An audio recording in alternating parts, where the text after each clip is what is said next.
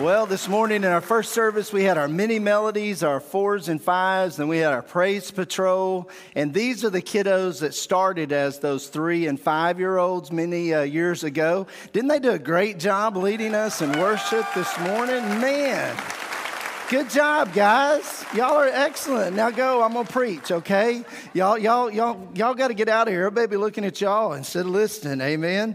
Uh, as you can see, we've kind of decorated. Uh, we knew it's been. Uh, you know, the weather's been so bad and, uh, and rainy, and so we thought, well, we'll take you to a beach this morning, and that way you can kind of hang out. But no, this was our uh, kids' musical this morning. They did a great job. Uh, and you weathered the weather to be here today, so I thank you for coming and for uh, being a part of that. Um, you know, the one thing that I struggle with the most in my preaching is holidays. Um, Seems like when people come on a holiday weekend to a sermon, they kind of come predisposed to, they know what I'm going to say. So it's kind of like when uh, they come at Christmas, it's kind of like, and I start reading the text, you know, and shepherds kept watch over their sheep by night. They're like, yeah, yeah, yeah, get that over with. We've heard that. Or, or even on Mother's Day, you know, people show up and it's like, hey, Pastor, look, we got reservations for our family here in a few minutes. And uh, we, there's not much you're going to be able to tell us about a Proverbs 31 woman that we haven't learned all about. So kind of chop, chop, let's get this over with and get it rolling. Uh, we got a lot of things to get done. And so I really, uh, normally, I don't even talk about whatever the holiday is. We're in a sermon series. I stay with that sermon series. I don't get off of that. Uh, but last week we finished up our journey through the book, uh, or excuse me, through the country of Egypt.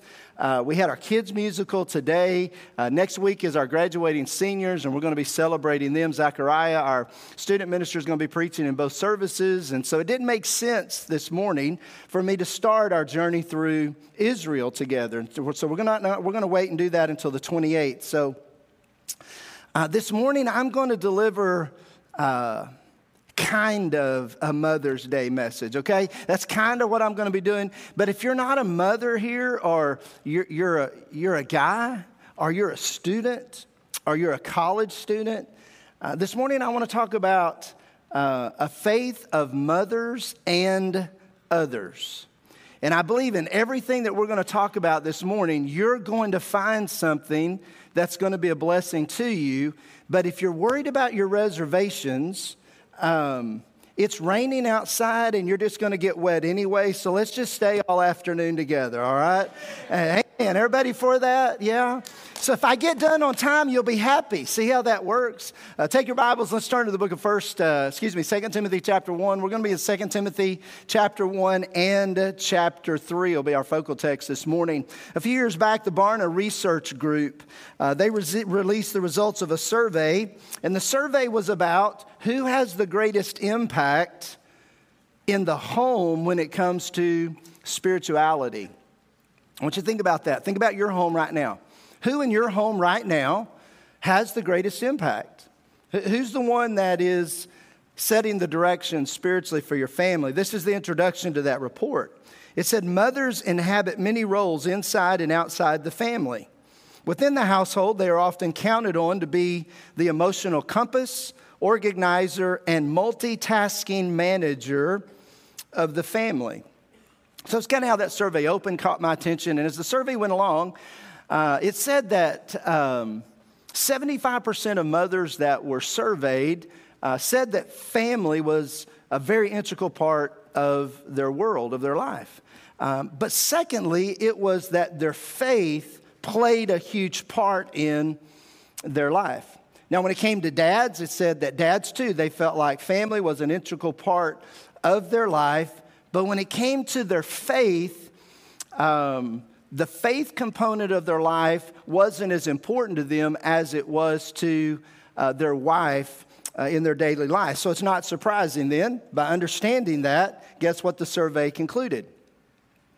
In most homes in America today, it is the wife and the mom that has the greatest spiritual influence inside the home. This is a conclusion written by David Kinnaman, which is the president of the Barna Group. He was also the director of this survey. He said, whether they are, pre- uh, uh, excuse me, whether they are a parent or not, women in America have high levels of spiritual sensitivity and engagement. Men generally lag behind the spirituality of women, particularly so if they're not a father. In other words, having children intensifies the spiritual commitment of men, but even so, most fathers still do not measure up to the spiritual footprint of their parenting counterpart. This is something we recognized at Oak Ridge Baptist Church not too long ago. Uh, probably at about the, uh, I've been here 17, almost 18 years, probably at about the seven year mark, we realized our men weren't the spiritual leaders of our home. And so we began a process of beginning with our young men, then into our, our, our young married men, and into our fathers and our grandfathers, uh, of, of equipping them, of giving them the tools. Oftentimes, as men, when we're in a situation where our wives know more, um, we ought to learn they always know more, but when we find that they know more, we kind of want to kind of hold back and act like we know it all, but just kind of not say anything. Um, and so we realized our men weren't confident in leading their home. And so uh, we began this journey of working with them and helping them grow in that. And so these statistics uh, that we find present here in this Barna research in the survey uh, for the men in our church who choose to embrace the processes that we've put in place across the board, they don't meet this criteria. Now, again, it's only the men that choose to embrace what we're doing. Uh, but those that embrace that, they don't fit this criteria. They've, they've become the spiritual leaders. They're moving into that in their life. And so I would say to any man that's here today, wherever that, wherever that you are on the journey, if you've never entered into a relationship with Jesus Christ, uh, whether you've entered into that relationship but you've not grown in that, so you don't have the skills to be the spiritual leader, um, that's what we exist for. Our, our, men's ministry, our discipling ministry, our mentoring ministry at Oak Ridge Baptist Church. It's to join with you to change that narrative in your life, of to giving you the tools and the means by which you can be the spiritual leader in your home. All right, there was my infomercial on changing that that we found in that research. And it's very important, and we are committed to that here at Oak Ridge Baptist Church. But when it comes to moms, I love what Billy Graham once said.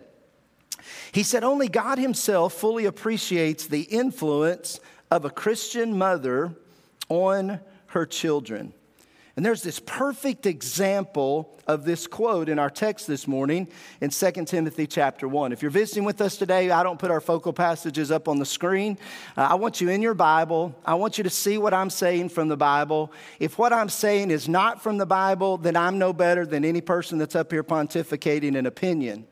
But when I say things that come out of Scripture, then you and I have to pay attention to it because either God is right or God is wrong. And so, Billy Graham, one of the greatest evangelists of our, of our generation, he says only God himself fully appreciates the influence of a Christian mother on her children. And we see this biblical example of that in 2 Timothy chapter 1. So, let's begin reading in verse 1. He says, Paul, an apostle of Christ Jesus by the will of God, according to the promise of life in Christ Jesus. To Timothy, my beloved son, grace, mercy, and peace from God the Father and Christ Jesus our Lord. I thank God, whom I serve with a clear conscience, the way my forefathers did, as I constantly remember you in my prayers night and day, longing to see you, even as I recall your tears, so that I may be filled with joy.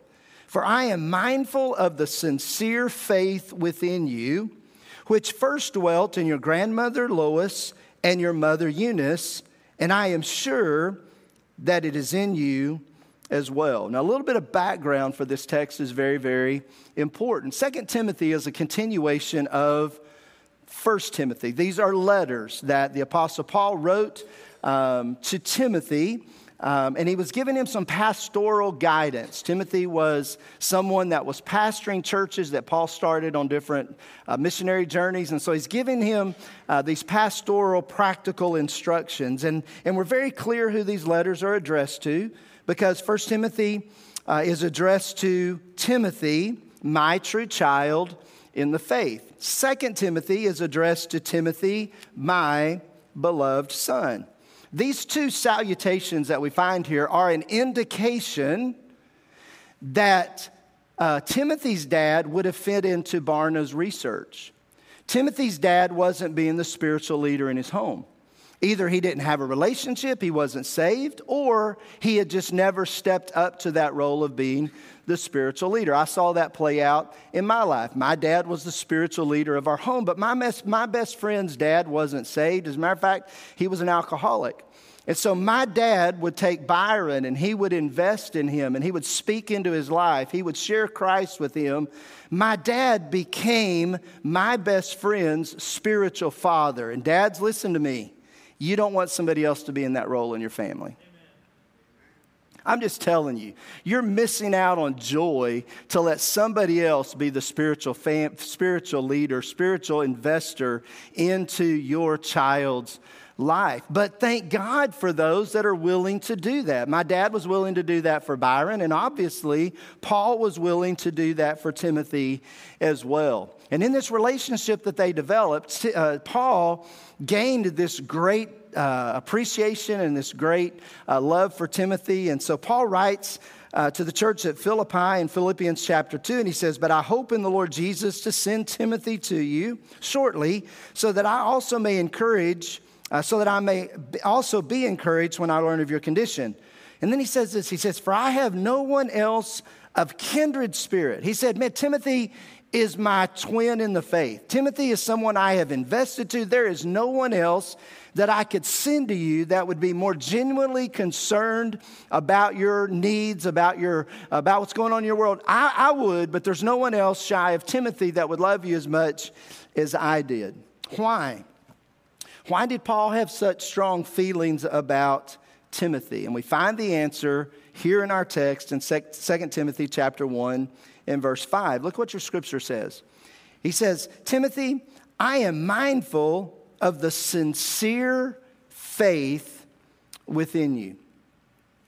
And one of the things I like to do is when I'm trying to understand what the Bible has to say, I've had the privilege to be able to understand that the New Testament text was written both in Greek and in Aramaic. And so if we can we, we can get to the word that was in the original manuscripts, then we can check to make sure the word that's being used in the English manuscripts is a good translation. So, this word sincere that we find here, anupokritos, is the Greek word. It's kind of this long word. So, I wanted to know where is this word used in other passages of Scripture so I can understand what Paul means when he says a sincere faith. And so in second, uh, excuse me, in Romans chapter 12 and verse 9, uh, Paul's writing about love, and he says, Let love be anupokritos. Love is without hypocrisy. So that word in that verse is used as without hypocrisy. In 2 Corinthians chapter 6, it says, in purity and knowledge and in patience, in kindness, in the Holy Spirit, in anupokritos genuine. That's how that word, that word is translated as genuine in that verse. Second, uh, 1 Peter 2 2, like newborn babies long for the anupokritos, pure milk of the word. So when I look at this word and I compare it to how it's used in other passages, I understand when Paul uses this word in this passage of scripture, he says that sincere faith is faith without hypocrisy. It's genuine faith. It's pure faith, it is sincere faith. And for a person to possess that kind of faith, it doesn't just magically happen. It doesn't just appear one day and you have it. It's the result of a choice. And now we're back to that word that we've been on for the last several weeks. What choice do you make when it comes to sincere faith? Faith without hypocrisy, faith that is genuine, faith that is pure, faith that is sincere. Where did Timothy learn? Where, where did Timothy grasp hold of? Where, where did Timothy become exposed to sincere faith? The kind of faith that made him want to choose to have that present in his life. Well, keep reading here in 2 Timothy 1 5. He says, I'm mindful of the sincere faith within you, which first dwelt. What first dwelt? The sincere faith. It first dwelt in your grandmother Lois, and it also dwelt in your mother Eunice. And now I am certain of the fact that it dwells in you as well. Noah just talked about. I'm a third generation ORBCer. Well, Paul is saying, Timothy, you're a third generation sincere faither. That's what he's saying in this passage of Scripture. I don't know if that's good English or not, but that's what he's saying in this passage of Scripture. Because I, I, I know, I, I, know you guys have lunch reservations. I, I, I know you're waiting to get there. So I'm going to quickly try to unpack what is being said here so that we can have a faith of mothers and others.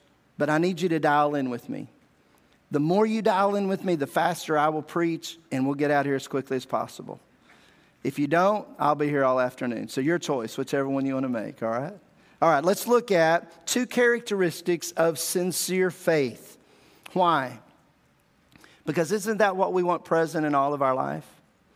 Isn't that what we want to say our home is made up of?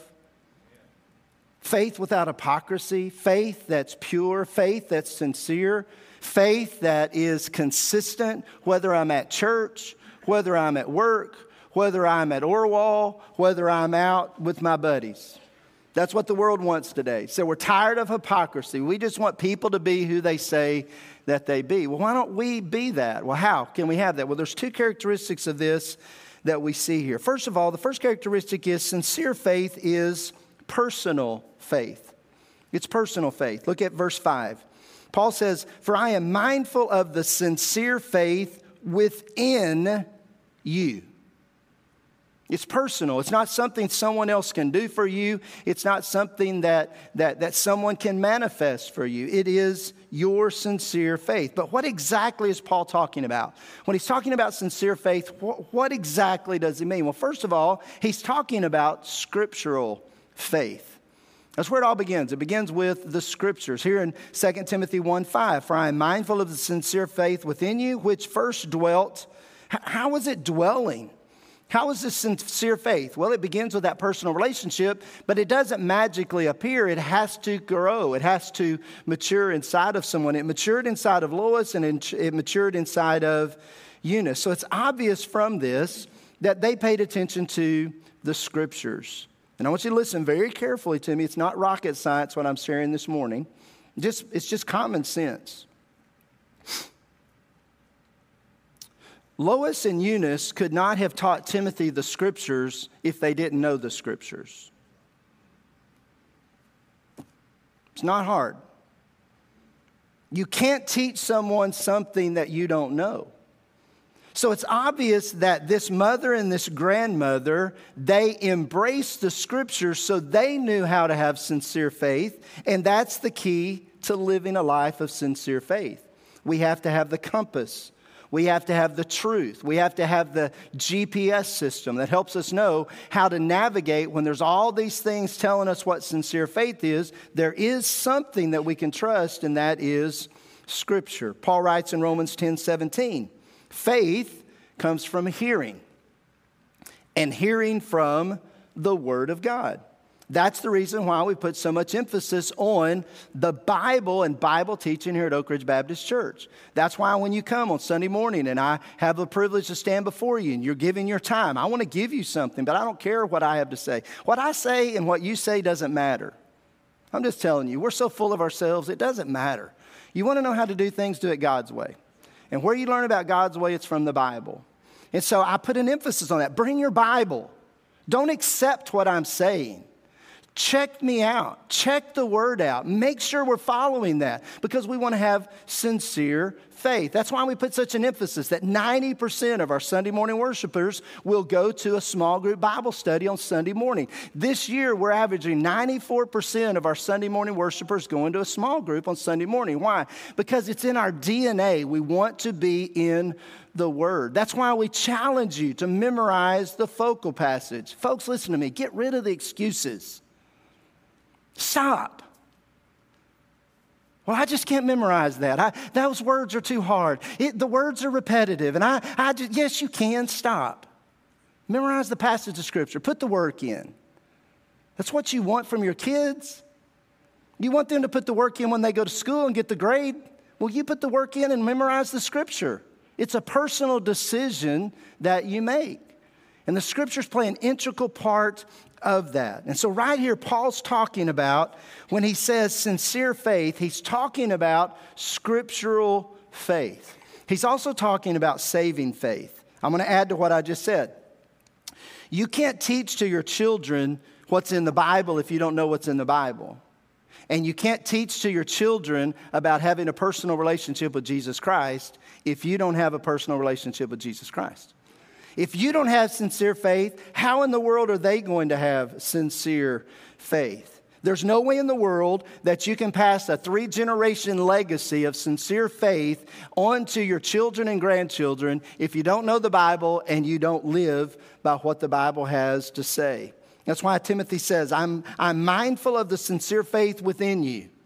It's there. But you know what? It first dwelt in your grandmother, and then it dwelt in your mother, and now it dwells in you.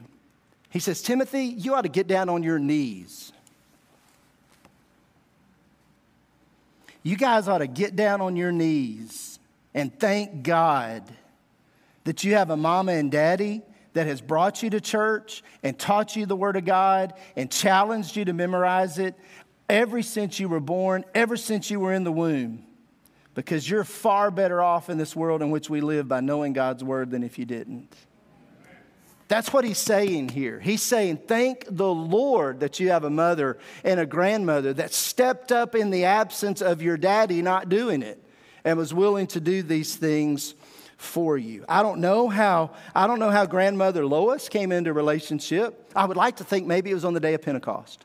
Maybe she was there in Jerusalem and the Holy Spirit comes down and Peter preaches. Man, she gets saved and she rushes home and she tells her daughter about it. And, and her daughter, Eunice, gets saved. And then, man, we got to tell this to Timothy. And so they begin to share with Timothy and they begin to talk to him about what Jesus had done in their life. And then at some point in this process, we know beyond a shadow of a doubt that a guy by the name of Paul comes to Lystra, their hometown, and he's preaching the gospel of Jesus Christ. And as a result of Paul proclaiming the truth, Timothy comes into a saving relationship with Jesus Christ. Now, did you just hear that? Grandmama came into relationship. Mama came into relationship. They begin to share with their child. Then there's this guy that comes along and he's preaching the good news of Jesus Christ. And then the kid comes into a relationship with Jesus Christ. And that's generally the way that people are saved in our world today. Very rarely does a person come to Christ the first time that they come to church. Very rarely do they get saved the first time that someone talks to them about Jesus at school or at work. God works in links in a chain. You bring your child to church and they hear a lesson about the Bible from a, from a Sunday school teacher and then Miss Dana shares with them in kids' worship about Jesus. And then they move into the fifth and sixth grade and they start coming into the worship center and they begin to hear Pastor Galen talk to them and preach messages about Jesus Christ. There's a spouse that's in somebody's life. There is a friend that's in somebody's life. There's a coworker that's not afraid to live for Jesus in the place that they live. And all of these links began to connect together. And God uses these links in the way that He chooses to do that because all things work together for good to them that love God, to them that are called according to His purpose and the hardships that we go through and we live for and we, we stay true to in the workplace, that person that's not saved is watching that go on in our life. And when they see that we handle things different, it's a link in the chain. And finally, God uses those to awaken their heart to a personal relationship with Him. In essence, that's what Paul is talking about in 1 Corinthians 3 when he says, I planted, Apollos watered, but God was causing the growth. But unfortunately, in our society today, a lot of parents are not being the link in their child's spiritual chain that God calls them to be. But that wasn't the case for Timothy. He had this, he had this mother and this grandmother who had a personal experience with Jesus, who were grounded in scriptures, and they were willing to do whatever was necessary to expose their child to the good news of Jesus Christ to impact your home spiritually the way that Lewis and, uh, uh, Lois and Eunice did, then your faith has to be personal as well.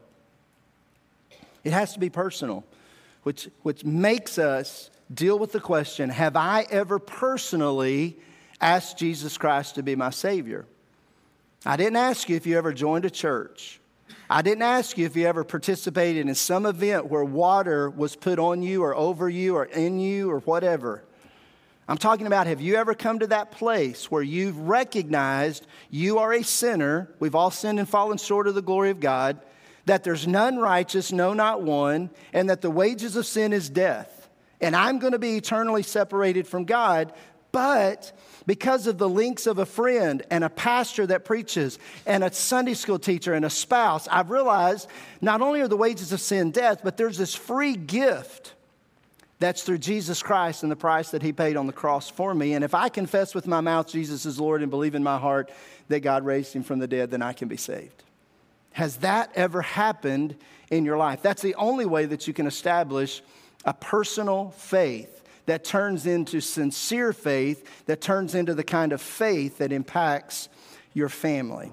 So that's the first characteristic. The second characteristic is sincere faith is expressed faith. It's personal faith, but it's also expressed faith. Now turn with me over to 2 Timothy chapter 3, and we're going to see what the scripture says about expressed faith there. You see, it's not enough to possess faith, if we don't pass that faith along. I've recently shared in a sermon, and I, am sorry if I'm repeating myself, but it just has such an impact. Um, it's such a tragedy when I stand here or I'm at a funeral home and I'm, I'm standing at a, at a podium in a funeral chapel and I'm standing in front of a casket of, a, of, a, of an elderly person that's passed away. And this elderly person's parents had a sincere faith. They had a faith that they expressed, and their child came into relationship with Jesus Christ. But as they got up older and as they got to doing life on their own, somebody hurt them. Somebody said something they shouldn't do at church. Somebody said they weren't dressed the right way when they came to something, and they said, Fooey on church, I'm done with church, never to have anything to do with it. It wasn't right for that person to do that, but Folks, if I didn't come and preach every time that somebody told me that I preached a bad message or that my shirt was the wrong color, I had a lady one time, I walked in and I shook her hand and she said, Who cut your hair today? Am I just going to walk out and not come back to church because of that? No.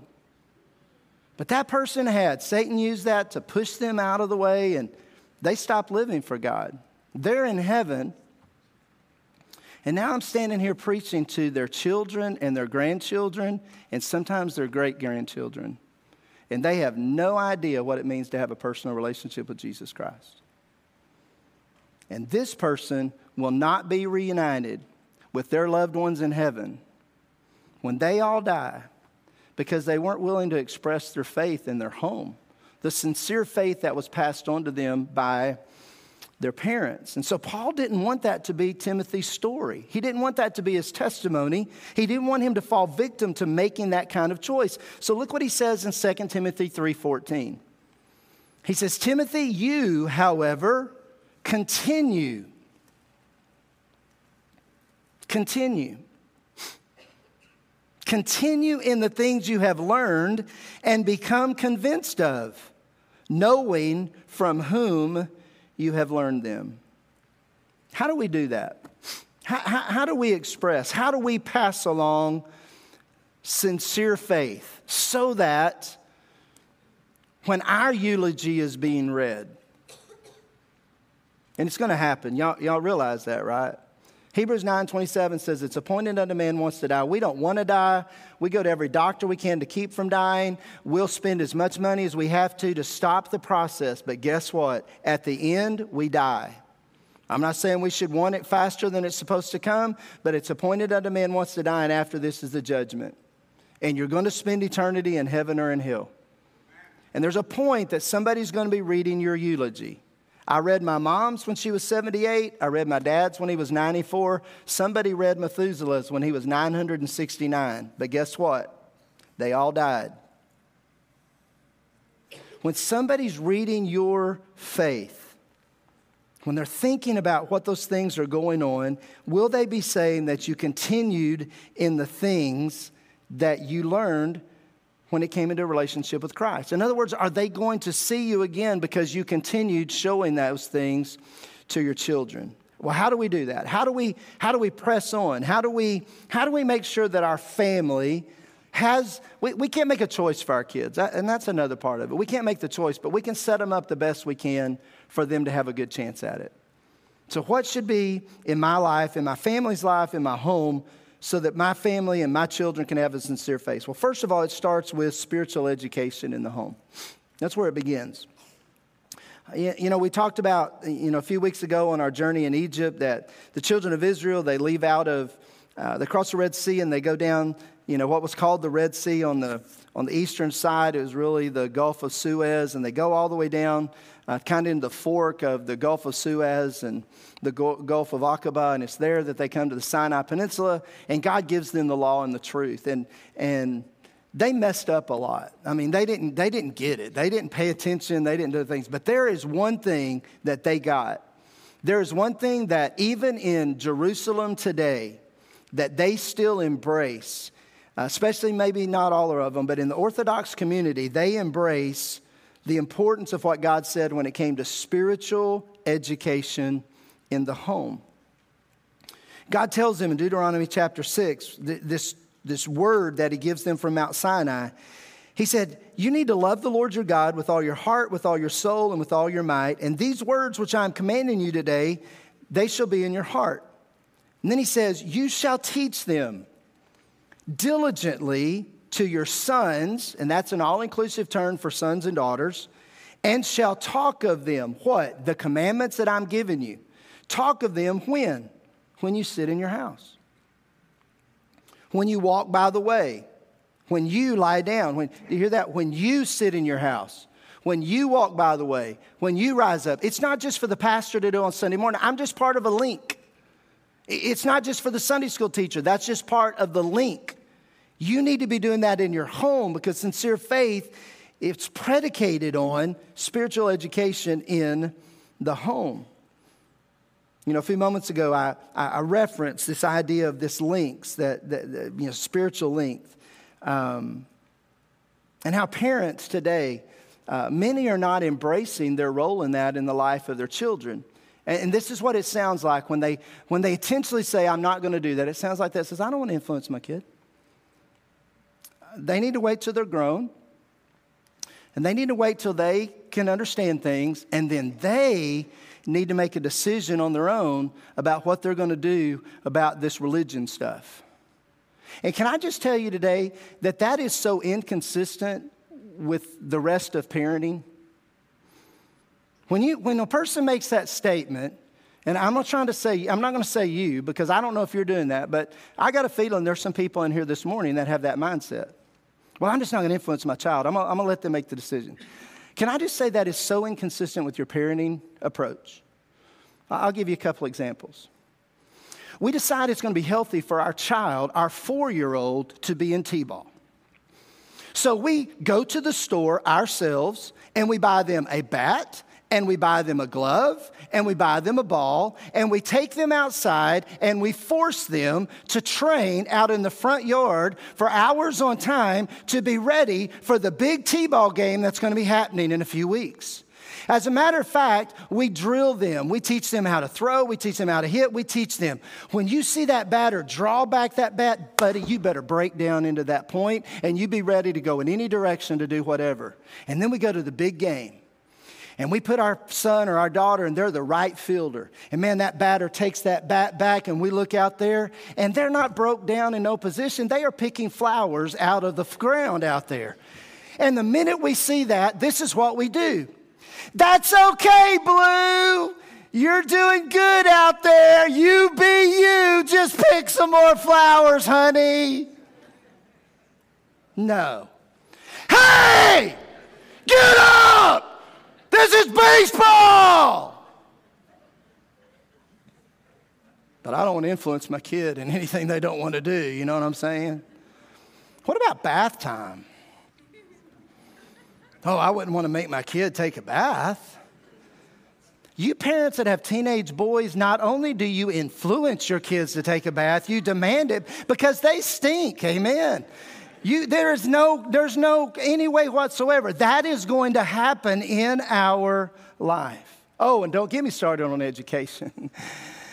you will learn your ABCs. You will learn your one, two, threes. You will get good grades. You will do your homework and you will go to college and get an education because you were going to take care of me when I get old.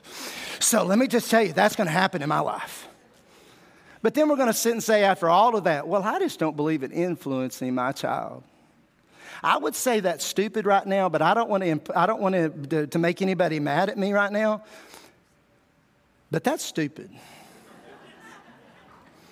I, I, I just, it does not rationally compute in my brain that someone, folks, listen to me. We're talking about heaven and we're talking about hell.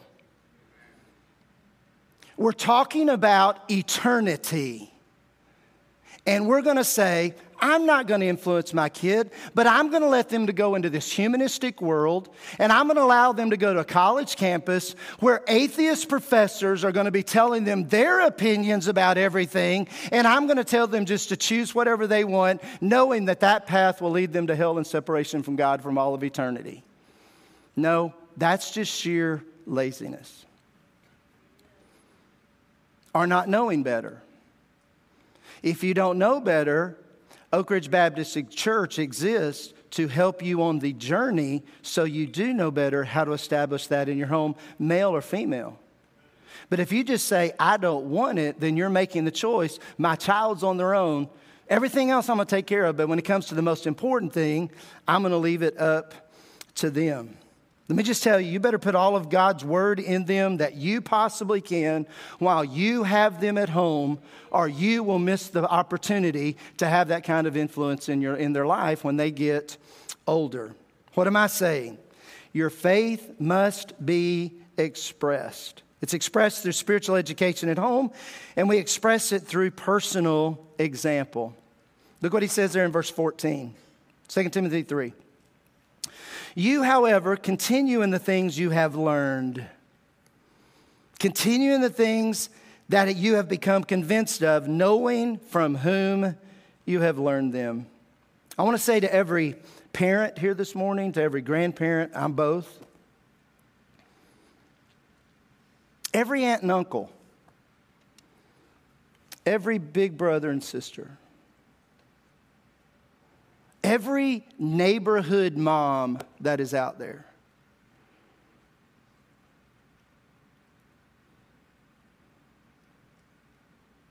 Faith, most often, is caught, not taught.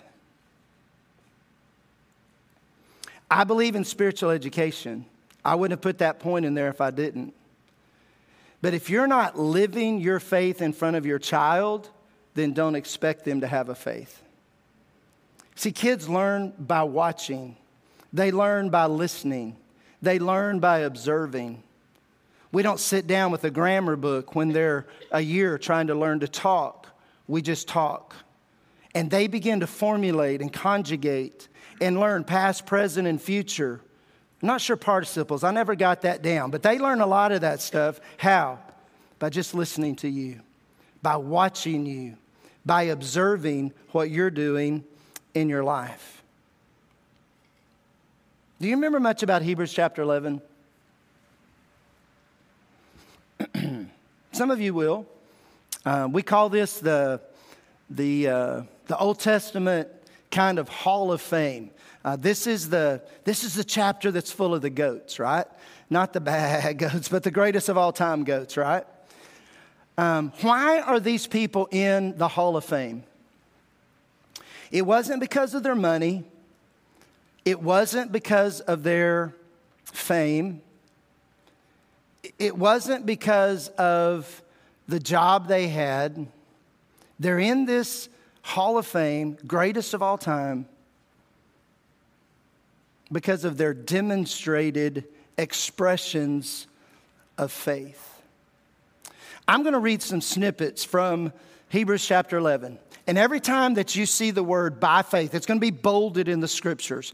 Every time that you see by faith, I want you to say by faith. You think you can do that? When it comes up, it's going to be bolded, and everybody, let's try it. Say it right now. Okay, I want you to read that with me. Just those two words, I'll read the rest. I'm not going to share that much with you, but just read this. Look at verse 4. What's the first words? Abel offered to God a better sacrifice than Cain. Verse 7 Noah, being warned by God about things not yet seen, in reverence prepared an ark for the salvation of his household. Verse 8 Abraham, when he was called, obeyed by going out to a place which he was to receive for an inheritance, and he went out not knowing where it was where he was going. Verse 11 Sarah herself received ability to conceive. Abraham, when he was tested, offered up Isaac. Isaac blessed Jacob and Esau. As he was dying, Jacob blessed each of the sons of Joseph and worshiped, leaning on the top of his staff. Joseph, when he was dying, made mention of the exodus of the sons of Israel and gave orders concerning his bones. Moses, when he had grown up, refused to be called the son of Pharaoh's daughter. He left Egypt not fearing the wrath of the king, for he endured as seeing him who is unseen.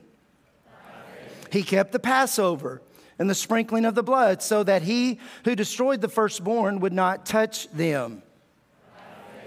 They passed through the Red Sea as though they were pressing through dry land, and the Egyptians, when they attempted it, were drowned, and the walls of Jericho fell down after they had been encircled for seven days. Okay, what did y'all notice in those passages of Scripture? I noticed something different. I noticed that there was always action associated with faith. By faith, Abel offered. By faith, Noah prepared. By faith, Abraham obeyed. By faith, Sarah received. By faith, Abraham offered. By faith, Isaac blessed. By faith, Jacob blessed. By faith, Joseph made mention of the Exodus. By faith, Moses refused.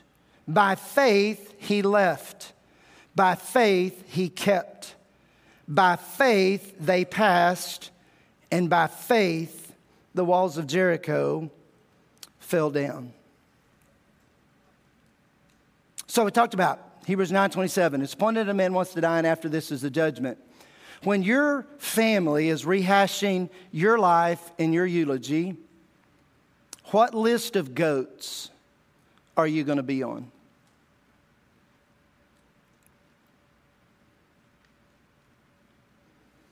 I'm going to be, you know, maybe you're here today and you'll say, well, I'm going to be on the list of goats that always took time to play PS5 with my kids. I'm going to be on the list of goats that always took my kids on great family vacations. I'm going to be on the list of goats that Man, I taught my kid that backdoor slider, and man, he got a college education as a result of it. I'm going to be that on the list of goats that I always made my kids' uh, favorite dessert, and I always fixed the bobos when they happened. Nothing wrong with the being on that list. But that should be the subheading to first and foremost being the parent in that home that had sincere faith, that lived by sincere faith, and that expressed sincere faith, so that you gave your child every example, every opportunity, every possible moment to be able to enter into a relationship with Jesus Christ and serve Him all the days of their life. Now, we talked about this morning that it's a faith for mothers and others, which fits everybody in here this morning. So, so if you've never, if you've never been on that journey of faith or don't know how to establish that or, or you're struggling with moving to those next steps, that's why Oak Ridge Baptist Church exists. That's why this last song that we're about to sing together, this time of worship that we're about to share together, is for. The scripture tells us we don't come to hear the Bible preached to just be hearers of the word. We come to be doers of the word, which means last week we talked about the sovereignty of God, His all knowing everything about it. God knew every single person that would be here this morning before he chose the message that he would have me share today. Which means if God is speaking to you this morning about something, that you can either just be a hearer of the word or you can be a doer. And if there's anything I can help you with on that journey of being a doer, I'm going to be right down here as we're singing, and I would be happy to help you on that journey. If that's uncomfortable for you, um, at the end of our service, we're going to have some family members right over here that have a sign that says, How may I help you? And they would be happy to be on the journey with you for whatever that next step is. But we just want, don't want to just listen today. We want to be mindful that God put us here today because there's something He wanted to speak to us. So I'm going to lead us in a word of prayer. When I say amen, we're going to stand to our feet, we're going to worship, and then you just have to do what God asks you to do. Father, we love you and we thank you for these opportunities. Uh, we thank you for the example that we've seen today uh, in Lois and Eunice and Timothy's life, and I pray that that will be an example of each and every one of our homes. Uh, if not, Lord, we pray that we'll have the courage uh, to not listen to Satan. And we know he wants to steal, kill, and to destroy and to deceive us from stepping out with what you're asking us to do today. And I pray that we'll not listen to him, but listen to you, the one that came that we might have life and have it abundantly. It's in the name of that life, Jesus Christ, that we pray. Amen.